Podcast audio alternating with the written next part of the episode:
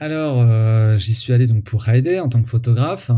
On a eu la chance d'être accrédité. J'étais le seul média étranger. Donc ça, c'était une belle fierté parce qu'on a été, pour, le coup, super bien accueillis. Faut quand même le, faut quand même le dire. Euh, donc c'était une édition spéciale hein, pour des raisons de, pandémie évidemment. Ils n'ont pas voulu annuler une deuxième année, donc ils ont fait une édition spéciale dans le centre-ville de Cluj avec neuf scènes. Ah, donc neuf scènes réparties dans le centre-ville, donc quatre dans l'hypercentre et quatre autres euh, quatre ou cinq autres sur la petite colline en, face. Donc dans le centre-ville, on avait la grosse scène qui regroupait 5000 euh, personnes maximum, et donc d'autres petites scènes dans des lieux assez insolites comme la cour de l'université ou la cour du lycée réformé, par exemple. Donc ça, c'était permet de découvrir des lieux qui sont pas ouverts au public d'habitude. Et euh, là, c'était une programmation, on va dire, aller à 80% roumaine et moldave. On va mettre les deux ensemble. Bienvenue sur le podcast de Haïdé.fr pour mettre en lumière les tendances ainsi que les enjeux culturels et sociétaux des régions de l'Est de l'Europe. Je m'appelle Thibaut Boudot, je suis le fondateur de Haïdé Créative et je vous invite à voyager avec nous de la Grèce à la Russie en passant par les Balkans et l'Europe centrale. Loin des clichés et stéréotypes que beaucoup s'en font, nous allons casser ce rideau de fer culturel qui sépare encore l'Est et l'Ouest de l'Europe car nos pays et régions en pleine mutation regorgent d'initiatives positives. Mais avant de commencer notre voyage, répondons à la question que tout le monde se pose. Que veut dire Haïdé? Il s'agit d'un mot emprunté à la Turquie ottomane, très utilisé dans nos pays, qui signifie allons-y. Alors attachez votre ceinture et embarquez avec nous, destination l'Europe de l'Est.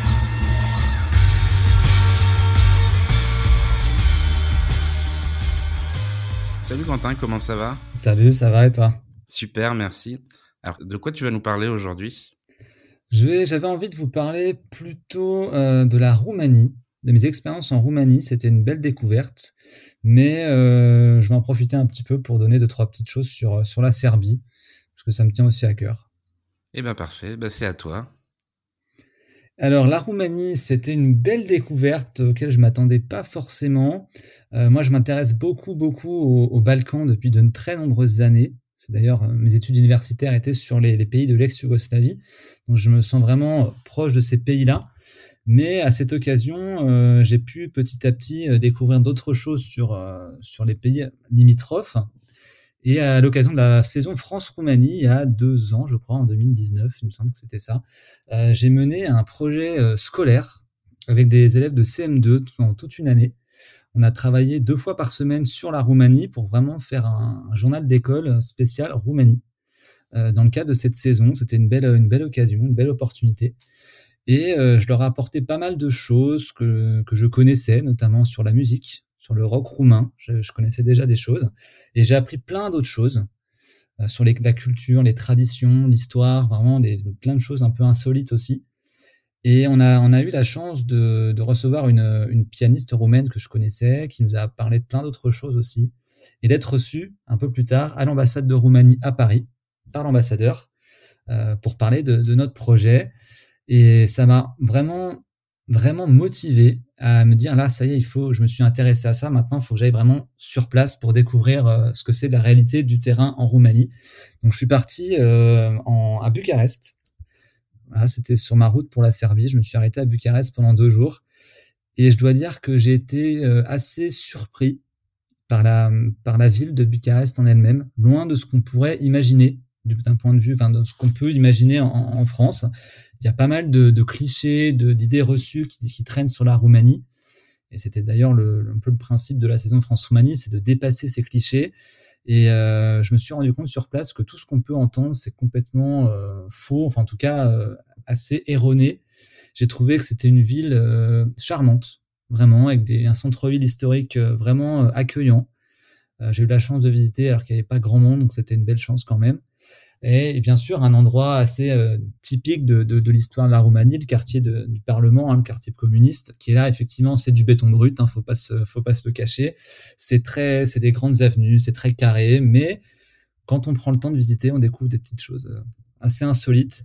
Et j'ai bien aimé ce, ce, ce parallèle hein, un peu entre la ville historique euh, en béton et le centre, le centre ville vraiment bien plus, bien plus, comment dire plus vieux, avec ces, maisons qui peuvent rappeler un peu l'ancien Paris, enfin ces petites choses-là. Et ça, c'était une très belle découverte, vraiment, et un bel accueil des gens surtout sur place. Le fait d'être français, ça, ça leur plaît. Il y a une vraie, une vraie francophonie, et ça, ça m'a, ça m'a vraiment plu à Bucarest. Voilà, c'était une, très très belle opportunité d'y aller. J'ai su retourner euh, il y a quelques jours euh, dans le nord, cette fois-ci à Cluj-Napoca, et c'était quelque chose de totalement différent de, de Bucarest.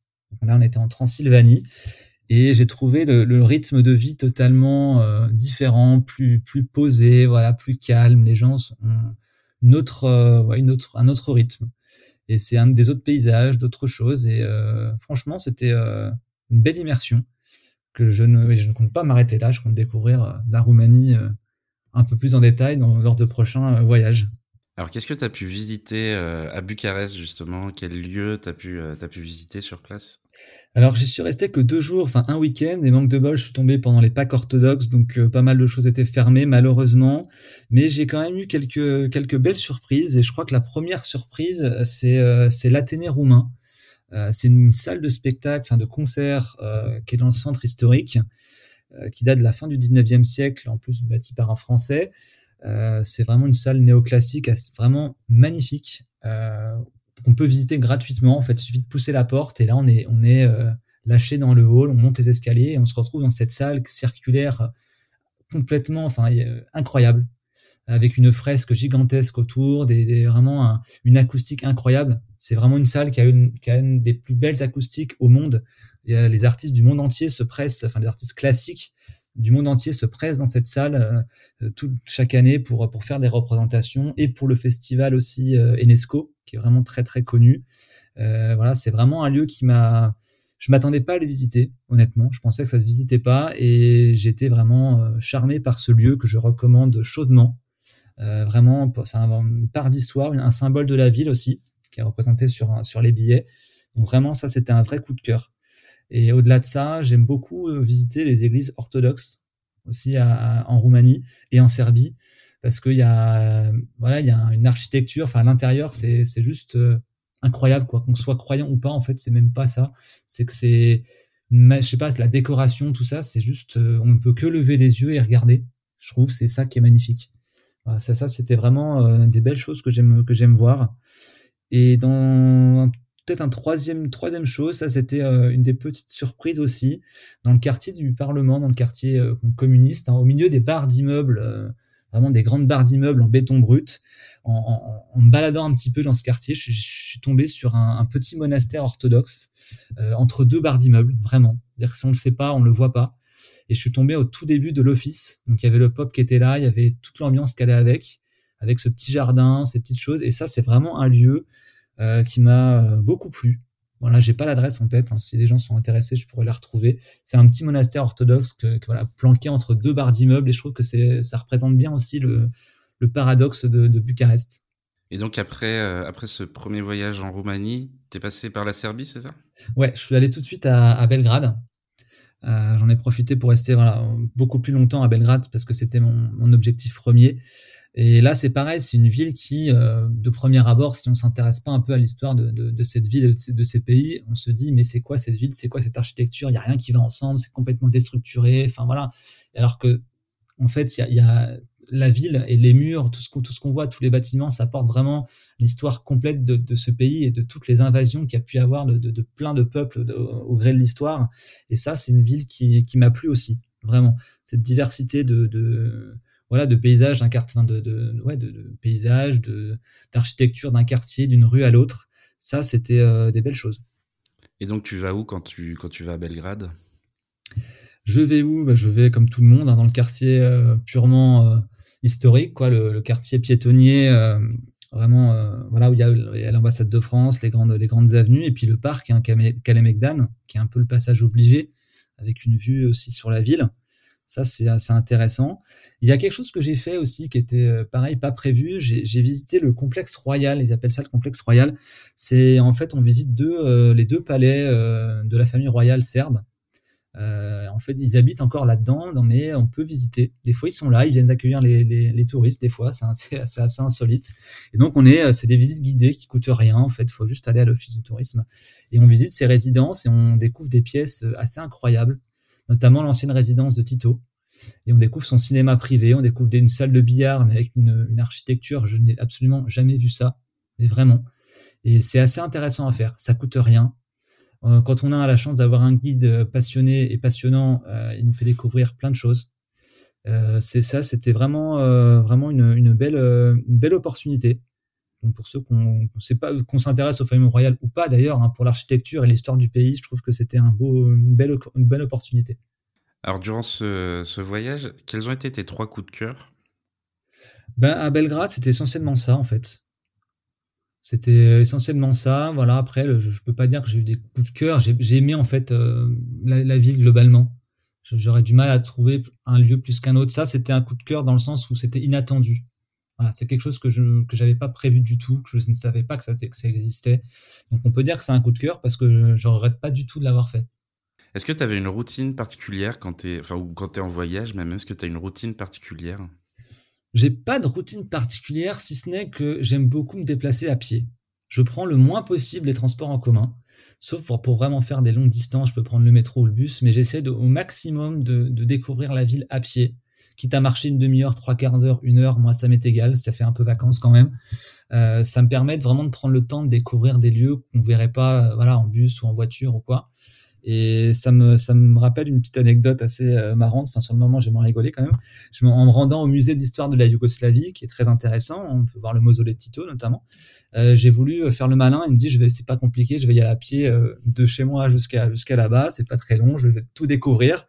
Et en fait, je me suis complètement planté de, de, rue, en fait, arrivé sur la colline. Au lieu de prendre la, la première à gauche, j'ai dû prendre la deuxième.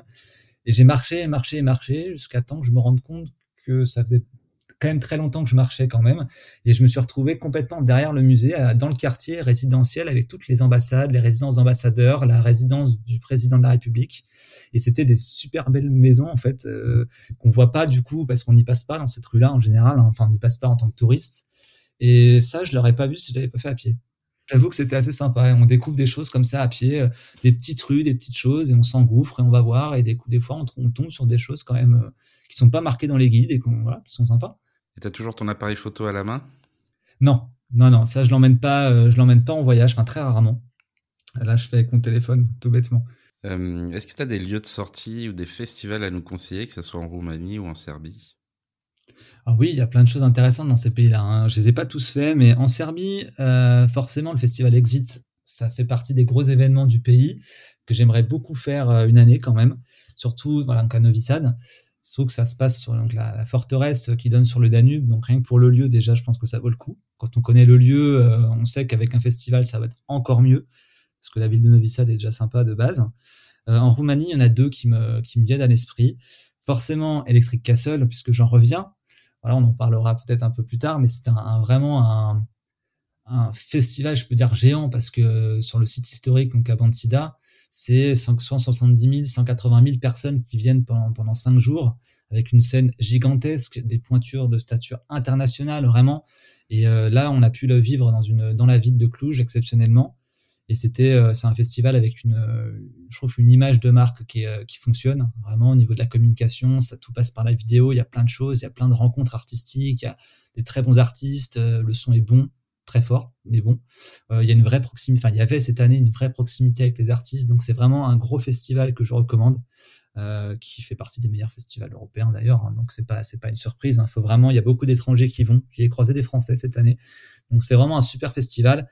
Et dans un autre style, euh, plus rural, on va dire, enfin plus rural. C'est un très gros festival, c'est le Brezoy Blues Festival. Euh, qui se passe dans la campagne roumaine à, je crois, quelque chose comme deux heures ou trois heures de route de Bucarest, au nord-ouest, au, fin fond de la campagne. Et c'est un festival de blues euh, vraiment euh, incroyable. Ils font venir des artistes, les meilleurs bluesmen du monde, pendant une semaine sur des scènes vraiment pareil avec une vraie proximité et ça c'est c'est un festival que je rêve de faire et que je conseille pour tous les fans de blues je sais qu'il y a beaucoup de fans de blues français qui y vont aussi parce qu'on y trouve des artistes qui ne passent pas en France. Donc ça, ça c'est un truc à, faire pour les fans de blues. on peut y foncer, quoi.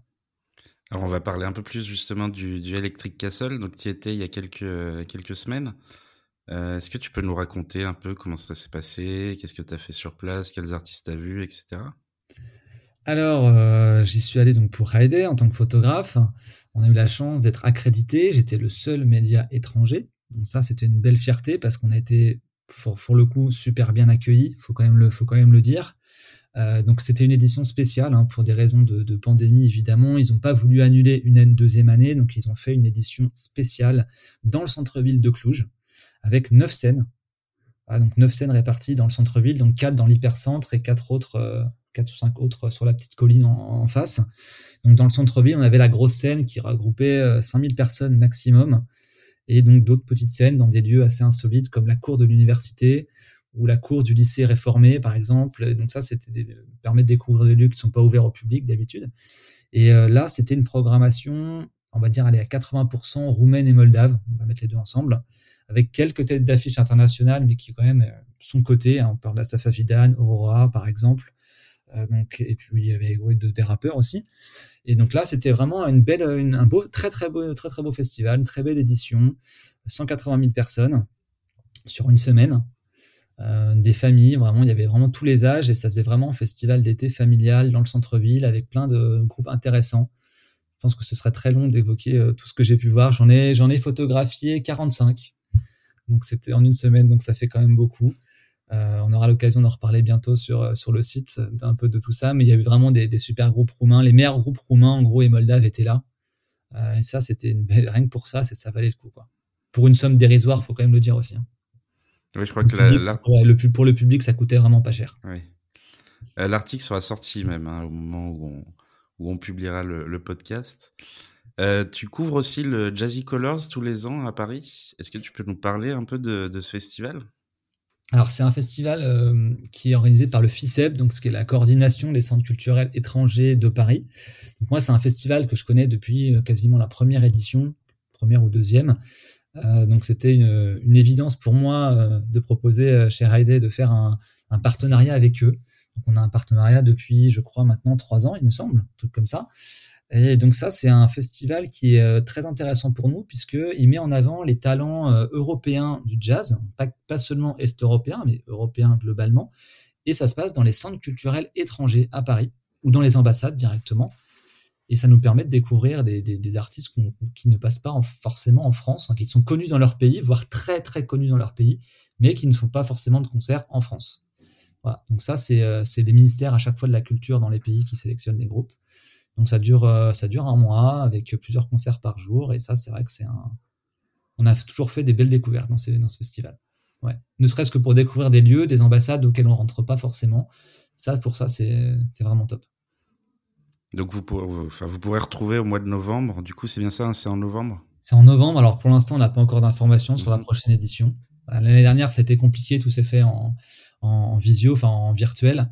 Cette année, on espère pouvoir retrouver les concerts euh, physiquement dans les lieux. Mais pour l'instant, on n'a pas encore d'infos.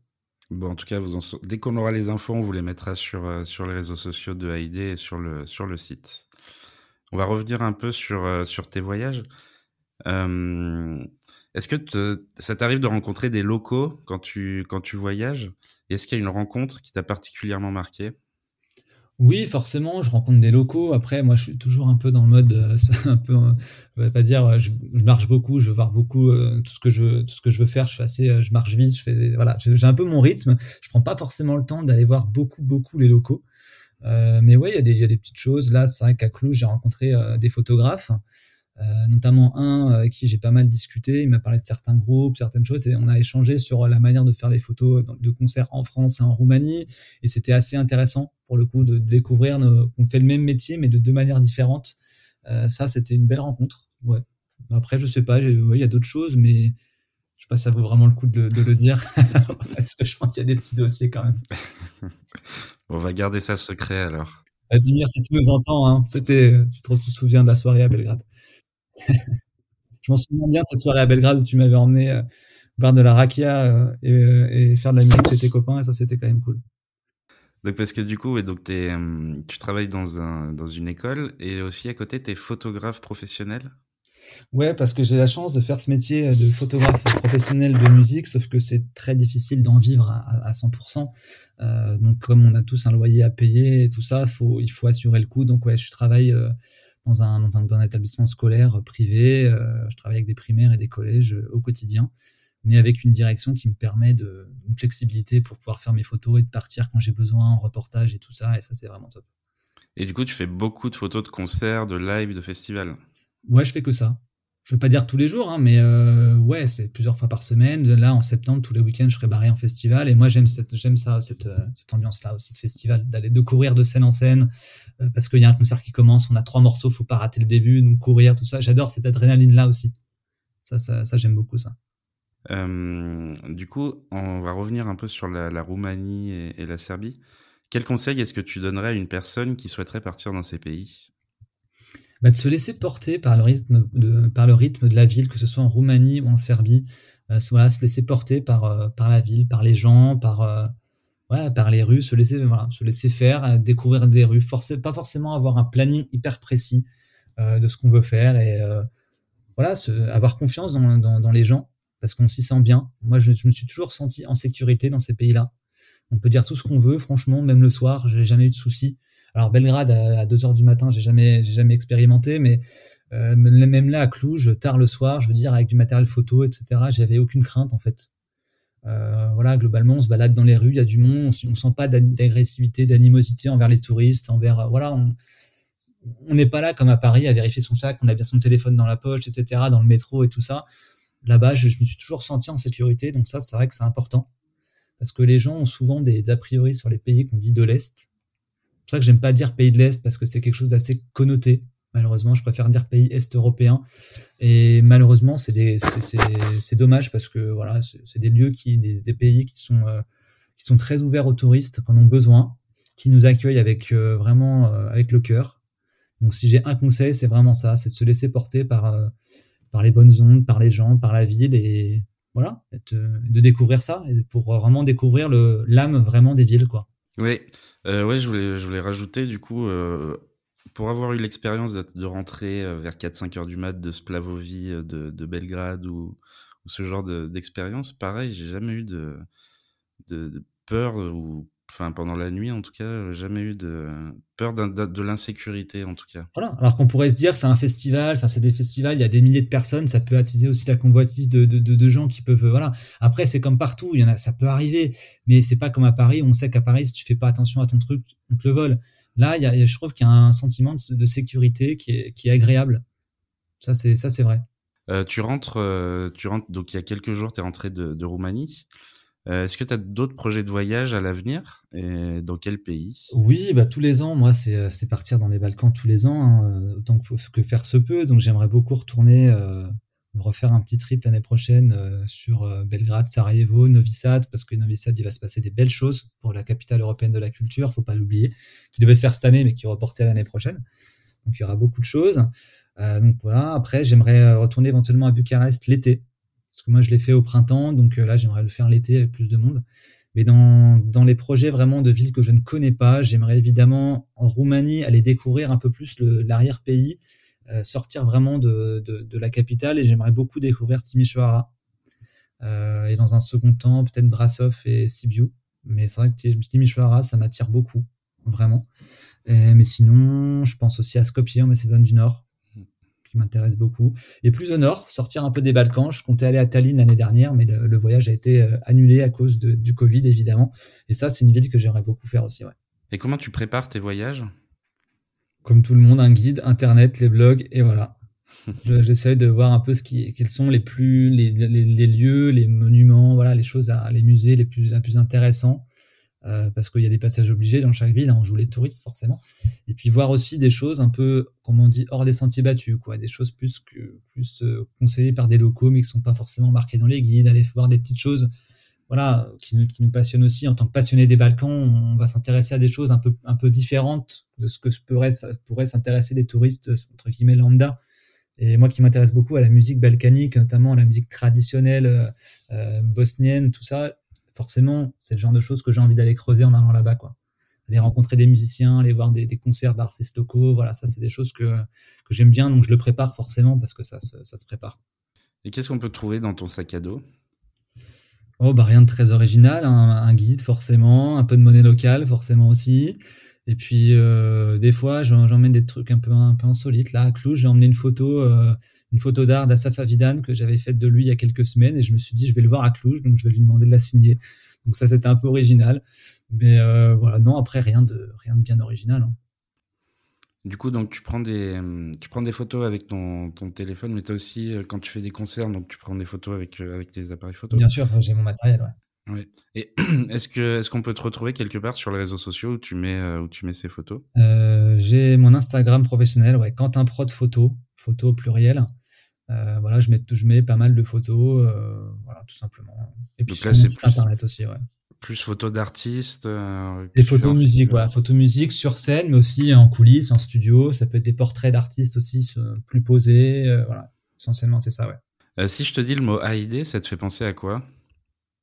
Ça, ça donne, ouais, ça donne envie d'aller de l'avant.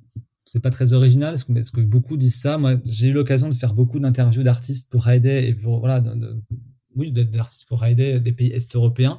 Et en posant cette question-là, c'est vrai que c'est ce qui revient souvent, ça donne envie d'aller de l'avant. Et je me souviens de la, de la réflexion de Boyan Z qui me disait, euh, ça donne envie d'aller vers de meilleurs demain. et je crois que ça résume bien, en fait. C'est positif, c'est chantant, c'est positif, ça donne envie d'y aller, quoi. Donc tu fais partie des passionnés de l'Europe de l'Est. Comment elle, comment elle est venue, cette passion? J'en sais rien. je pense que là, tu peux couper. J'en sais rien, j'en sais rien, à vrai dire. Voilà, quand on me pose la question, je suis incapable de répondre d'où me vient cette passion pour, pour les Balkans. J'ai beau chercher, je sais pas. Est-ce qu'à un moment donné, il y a eu un déclenchement parce que j'ai vu un film ou un truc qui m'a. Je ne sais pas. C'est une éternelle question. Et je pense que plus je m'y intéresse, euh, plus je me passionne encore plus. Voilà.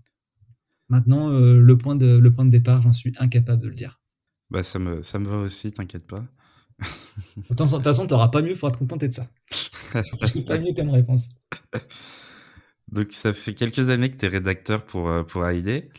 Euh, Est-ce qu'il y a un article euh, que tu as particulièrement aimé ou dont tu es particulièrement fier? Fier, je sais pas, mais j'ai beaucoup aimé travailler sur le, le rock roumain, l'article sur l'histoire du rock roumain. Euh, je connaissais déjà euh, un certain nombre de groupes de rock roumain et là, je me suis un peu plus plongé là-dedans. J'en ai découvert d'autres. J'ai découvert l'histoire aussi qui va derrière et qui est liée aussi à l'histoire du pays. Et ça, c'était assez passionnant. Euh, même si c'est pas exhaustif, c'était quand même passionnant de bosser là-dessus, vraiment. Mais c'est surtout que je suis, fier de pouvoir partager aussi, d'avoir cette liberté que tu me donnes de, de partager mes, mes redécouvertes et mes coups de cœur musicaux, puisque j'écoute énormément de musique, euh, essentiellement rock, mais pas que euh, des Balkans. Et dès que je trouve un truc intéressant, je me dis tiens ça, j'ai envie de le partager, d'aller donner envie aux gens d'aller écouter. Et ça, c'était ça, c'est une vraie fierté aussi. Et c'est pour ça que c'est intéressant d'aller à Electric Castle parce qu'un certain nombre de groupes dont on a parlé étaient sur scène là-bas. Donc c'était vachement intéressant d'en avoir parlé et de les voir maintenant sur scène. Ce sera la seule fois de ma vie, donc j'étais content. Et ça, c'est une fierté, ouais, de pouvoir parler de, ces, de tous ces coups de cœur là et de tout ce que je trouve. Et encore, je parle pas de tout, mais ça, c'est un, une vraie fierté, ouais. Et Jazzy Colors aussi, parce que ça, c'est une belle expérience. Ouais, puis ce qui est fou, c'est que c'est des groupes dont on n'entend jamais parler euh, dans l'Ouest, euh, mais c'est des groupes qui remplissent des salles, qui remplissent des stades euh, en Europe de l'Est. Ah carrément, c'est des dans leur pays, ce sont des rockstars. Je mm. pense notamment à Vicha Deville ou Alternosfera par exemple. C'est des stars locales, c'est des rockstars locales. Et ça, personne ne connaît ça chez nous. Mais c'est vrai que c'est difficilement accessible pour nous si on n'a pas la, curiosité d'aller aussi écouter. Ils chantent pas en anglais, donc forcément ça n'aide pas. Mais faut, faut oser, voilà, faut oser. La, langue roumaine est une langue très euh, musicale. Je trouve il y a une très très belle musicalité. Euh, il y a des belles mélodies, il y a des belles choses et ça vaut le coup d'aller s'y pencher, même si on ne comprend pas en fait les paroles. Moi, je les comprends pas. C'est une langue qui ressemble aussi au français parce qu'il y a des mots hein, transparents, mais dans une chanson, on comprend pas forcément les textes, mais on se laisse porter par ces mélodies, par cette musicalité et, euh, c'est pareil pour le, le serbo-croate. Hein. c'est peut-être un peu moins musical, mais j'aime beaucoup parce que ça, ça fait voyager aussi. Je trouve faut avoir cette curiosité aussi quand on va visiter un pays, d'aller aussi voir la culture locale. Je sais que moi, quand j'écoute de la musique traditionnelle bosniaque, la sefda, euh, ça me calme. Je me mets ça tu vois, le soir et ça me ça m'apaise. Je pense à des artistes comme Damir Imamovic ou, euh, ou Amira Medodjanin, Bojo par exemple. Tout ça, ça ça, ça apaise. On comprend pas forcément les paroles, mais on ressent des émotions. Et ça, ça fait, c'est assez important, je trouve. Je dis, voilà, je divague un peu sur autre chose, mais c'est, vrai que c'est, important quand on se plonge dans, quand on plonge dans l'histoire et dans la culture d'un pays, la musique, c'est important aussi. Et, comment t'en es venu à t'intéresser à ces groupes au tout départ? Bah, pareil, j'en sais rien. je sais, je suis chiant là-dessus, mais j'en sais rien. Non, mais forcément, bah, quand on s'intéresse à l'histoire, bah, on tombe sur le nom d'un groupe, tiens, hop, on va écouter. Après, on va, aller écouter un autre groupe parce qu'on a vu passer telle et telle chose, une vidéo sur YouTube, etc., etc. Et puis voilà, on va écouter ensuite les albums. Et puis quand je vais là-bas, je vais dans les magasins de disques aussi. Des fois, j'en ramène parce qu'on les trouve pas chez nous, c'est moins cher là-bas, donc euh, je les ramène. Et euh, c'est toujours intéressant d'aller découvrir des nouveaux groupes tout le temps. Et il y a des groupes que j'écoute très souvent, des groupes d'ex-Yougoslavie notamment, que j'écoute très souvent. Et voilà, c'est, ça fait partie aussi de cette passion. Il n'y a pas que l'histoire aussi, il y a vraiment cette, cette tradition. Et. C'est ce que je voulais te demander justement, comment tu fais pour découvrir des nouveaux groupes en dehors des mails aussi qu'on peut recevoir des fois de certains labels, de certaines maisons de disques ah, J'ai, découvert beaucoup plus de groupes en dehors de ces mails-là, évidemment, parce que ces mails-là, c'est des groupes peut-être un peu moins connus. Du coup, on les, on les connaît moins de base, il y a moins de, il y a moins de, de de médias déjà dessus, donc on va on fait des belles découvertes aussi, ça c'est vrai, on, en a fait. Mais globalement, je m'intéresse, je vais voir en fait des vidéos, des clips sur YouTube, et puis ça forcément, ça te ramène à, d'autres idées, ça te propose d'autres d'autres vidéos, etc. Et puis euh, oui, c'est essentiellement ça en fait. Mm. Puis sur Deezer, on propose aussi des fois des choses, euh, d'autres euh, des propositions, d'autres groupes qui peuvent ressembler, etc. Donc on fait des belles découvertes, honnêtement. Il y a vraiment des groupes qui me plaisent beaucoup faut les faire venir jouer en France maintenant. Ah, le problème, c'est la, c'est le public. C'est déjà, c'est le public. Il n'y a pas forcément une assez, une assez euh, grosse communauté pour à chaque fois faire venir ces groupes-là. Et puis ils ont pas, ils viennent, ils viennent pas jouer. Je sais qu'Alternosfera va venir jouer en, Angleterre. Donc je pense pour la diaspora moldave et roumaine. Mais sinon, c'est compliqué de les faire venir, je pense. C'est vrai hmm. que la Roumanie, il y a une grosse communauté. Euh, enfin, c'est très multiculturel comme la Serbie, mais à Cluj en particulier, il y a une grosse communauté hongroise donc on va on va voir aussi pas mal de groupes hongrois qui vont venir jouer en Roumanie. Je pense à Carson Coma par exemple qui a joué à, au Electric Castle. Mais sinon c'est compliqué de faire venir ces groupes-là en France, je pense pour cette raison-là. Ils sont assez en cercle fermé, puis la Roumanie est très fermée, c'est le seul pays latin autour d'un pays de pays slaves, et donc c'est compliqué pour eux de s'exporter, quoi. Ouais. Euh, du coup, on arrive sur la fin de, de ce podcast. Euh, Est-ce que tu aurais une recommandation à nous faire? Oui, je pourrais faire une recommandation sur la Serbie, parce qu'on n'a pas beaucoup parlé. Du coup, je recommande euh, la ville de Novi Sad, vraiment l'année prochaine. Si vous voulez aller en vacances en Serbie, euh, allez à Belgrade, mais surtout allez à Novi Sad. C'est à une heure, même pas, de Belgrade. Et Novi Sad sera capitale européenne de la culture en 2022. Donc il y a beaucoup, beaucoup, beaucoup d'événements qui se, profilent. C'est déjà une ville qui, euh, sans, sans, sans être capitale européenne de la culture, c'est déjà une ville qui bouge beaucoup l'année. Euh, il y a beaucoup de, choses qui s'y passent au niveau culturel. Donc là, avec cette capitale européenne de la culture, il y a beaucoup, beaucoup de choses. L'Institut français travaille dessus euh, euh, aussi. voilà, ils n'ont pas encore dévoilé la programmation, mais ça va vraiment être une belle ville, plein de festivités. Donc ça, c'est, je recommande chaudement. Évidemment, Electric Castle. je pense qu'on y retournera l'année prochaine. Et du coup, le Exit Festival aussi à, Novi Sad. Voilà, ouais. Il y a plein de choses. il y a vraiment plein de choses. C'est dingue. Bah, merci beaucoup, euh, Quentin. Merci à toi. Et à bientôt. À bientôt. Pour conclure, je souhaite dire un grand merci au groupe slovène Noer de nous avoir gentiment prêté leur musique Colors. Vous pouvez les retrouver sur toutes les bonnes plateformes de streaming. Merci encore à notre invité pour cette belle histoire. Merci à vous toutes et tous de nous écouter. Abonnez-vous à nos réseaux sociaux, ID Radio et ID.fr. On attend vos likes et partages. En attendant le prochain épisode, n'hésitez pas à réagir à ce podcast en nous donnant vos bons plans. On se retrouve la semaine prochaine, à bientôt